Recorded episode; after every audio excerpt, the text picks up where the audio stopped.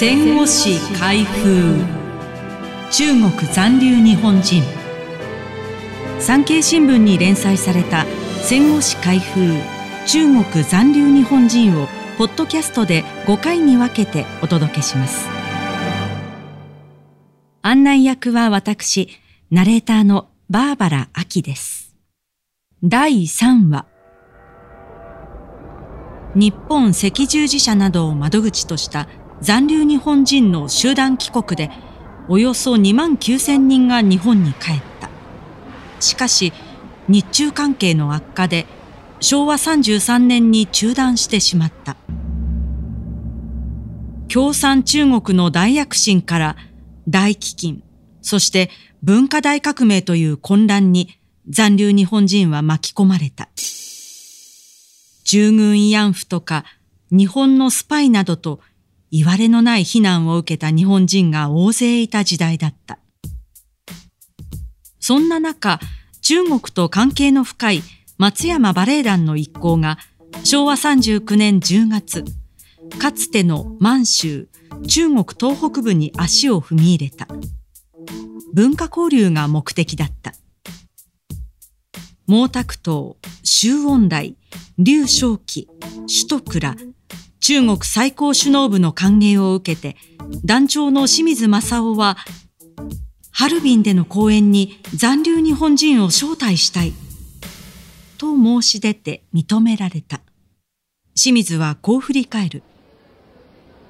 11月のハルビンは氷点下十数度という寒さですが、会場は残留婦人380人の熱気と開放感に包まれました。日本との接点を失った彼女たちの祖国への熱い思いを知らされましたよ。楽屋を訪れる残留婦人もいた。同行していた運動団体幹部はこう振り返る。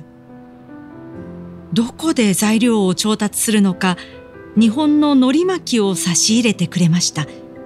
その一つ一つに彼女たちの時を超えた思い入れが詰まっていました。それから8年が経った昭和47年9月29日、日中国交正常化が実現した。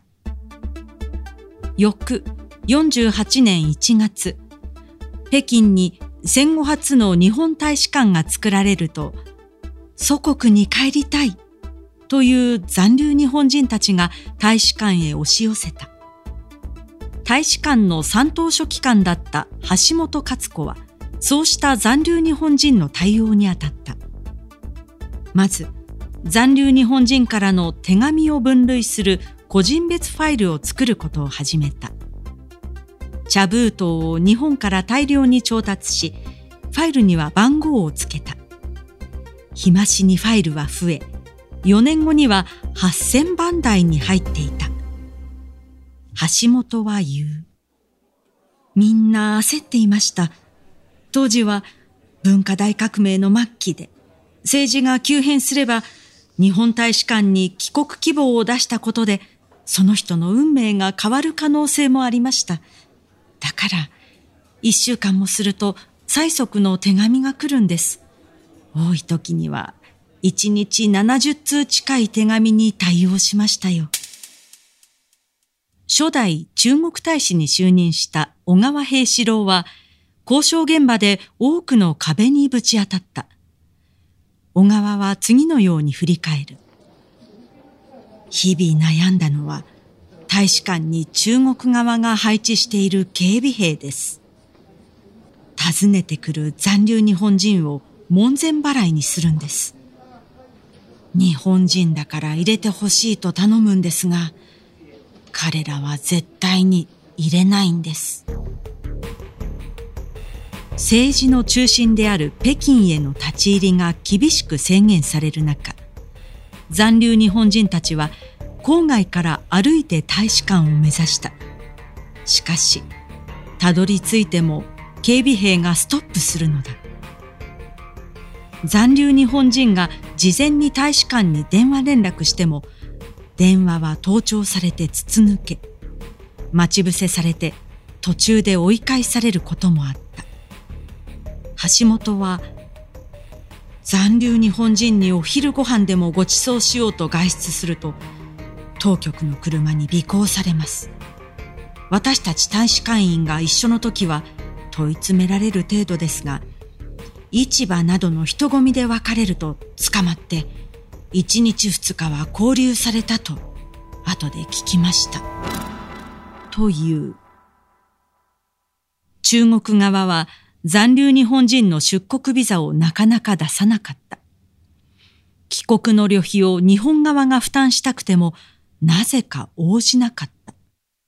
ところが、昭和49年に日中航空協定が結ばれて、残留日本人の帰国が航空便に変わると、事態は一変した。一等書記官として北京に派遣された加藤栄一によると、中国側は巧妙だった。加藤は次のように振り返る。中国で暮らしていたのに、万里の長城も見たことないとは言わせられないから、北京へ旅行させ始めました。日本へのお土産代として現金を渡し、洋服も新調させるんです。そうして、温情ある中国と冷たい日本政府という印象を植え付けたんです。日本へ一時帰国した残留日本人が北京空港に戻った時の風景は、庶民の実態を露呈した。橋本は言った。真夏だというのに、ズボンやセーターを何着も着て、オーバーまで羽織ってくる人もいたんです。日本で買った新品の衣類を中国に持ち込もうとすると、法外な税金がかかるんですが、本人が着ていれば無税だったからでしょう。次回第4話は残留孤児たちが肉親探しの面接会場を出ると秋葉原に直行したその訳をお届けします案内役は私ナレーターのバーバラ・アキでした。